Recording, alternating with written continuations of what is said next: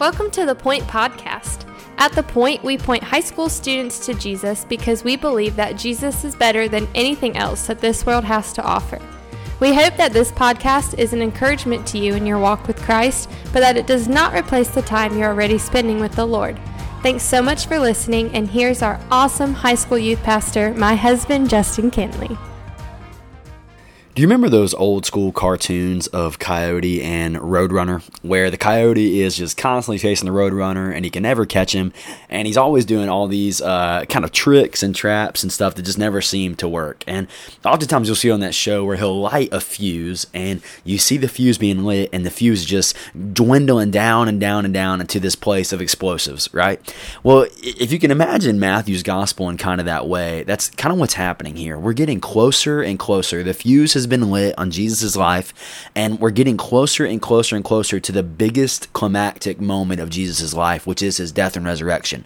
And so Matthew is getting us there by recording three different places where Jesus has actually recorded or, or prophesied the fact that he is going to be crucified, he's going to die, and he's going to rise again. And another one of those comes in Matthew chapter 20, verses 17 through 19, where Jesus yet again predicts his death, burial, and resurrection. And he's getting to this place where it's almost funny now. He said this three times, and yet still when it happens, the disciples are seemingly shocked, even though Jesus has told them so many times that he's going to die and he's going to rise again. And it, makes sense that they're shocked, though, right? I mean, this is a pretty crazy thing to tell someone that's going to happen. And, so they're still shocked and surprised. But Matthew is, is, recording this to let us know that Jesus knew very well what was waiting for him when he got to Jerusalem. Jesus knew very well where his life was going. And so that's the third time that Jesus predicts his death, burial, and resurrection. But then Matthew records in verses 20 through 28 um, this moment where James and John's mom, uh, the Bible says, the mother of Zebedee's sons approached him with her sons. This is James and John's mom. And I love it. She comes up and she asks Jesus if her two sons could sit one on his right and one on his left when he gets into the kingdom of heaven.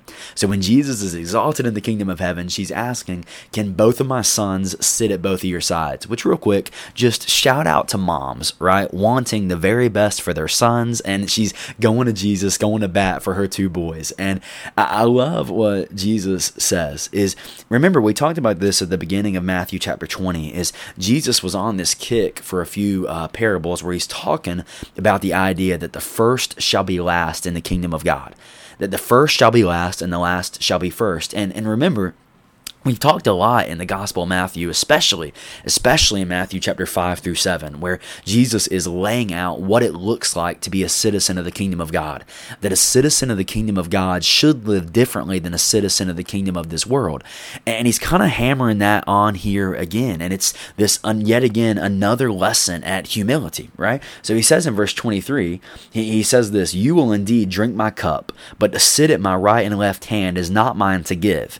Instead, it is for those for whom has been prepared by my Father. So Jesus is like, You're asking me something that only my Father can divvy up. And I love what happens in verse 24. It says this When, when the disciples heard this, when the 10 disciples heard this, they became indignant, which means they became angry or, or furious, right?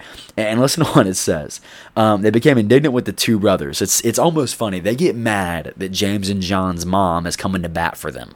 They get, they get frustrated that they're using their mom to come and ask this question. And and I love how Jesus responds.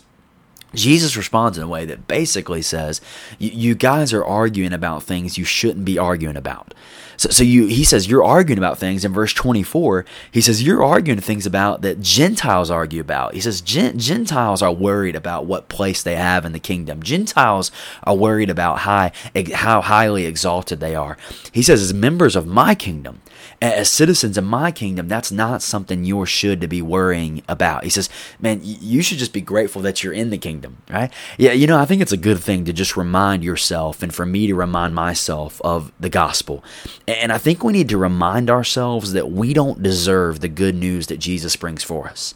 We, we frankly just don't deserve it. I mean, in our sin and our rebellion against God, we, we don't deserve the good news of the gospel because if you think that you deserve it, then you will begin to think that you deserve a high place in His kingdom. Right? So if I think that I deserve the good news of the gospel, if I think I deserve the mercy and the love of Jesus, then inevitably I'm going to begin to think that I deserve a high place in his kingdom, right?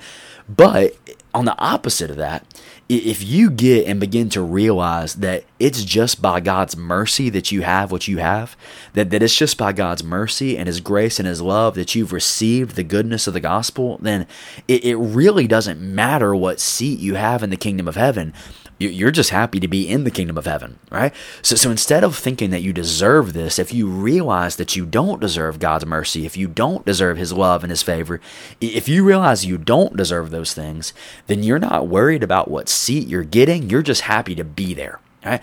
And Jesus has given us this lesson on humility here. And here's what I love. In verse 28, he says this Just as the Son of Man did not come to be served, but to serve, and to give his life as a ransom for many. And so, this picture of humility, Jesus is about to paint this in such a powerful, um, incredible way. And he's about to paint it in the way that he goes to the cross to die for our sins. He's about to come and serve humanity in the most beautiful way possible. And so, Jesus is telling us something to, to humble ourselves, right? Right to serve and not be served. But what's awesome about Jesus is he doesn't just tell us this and then not show us.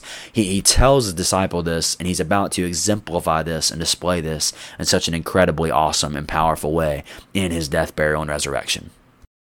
Thanks so much for listening.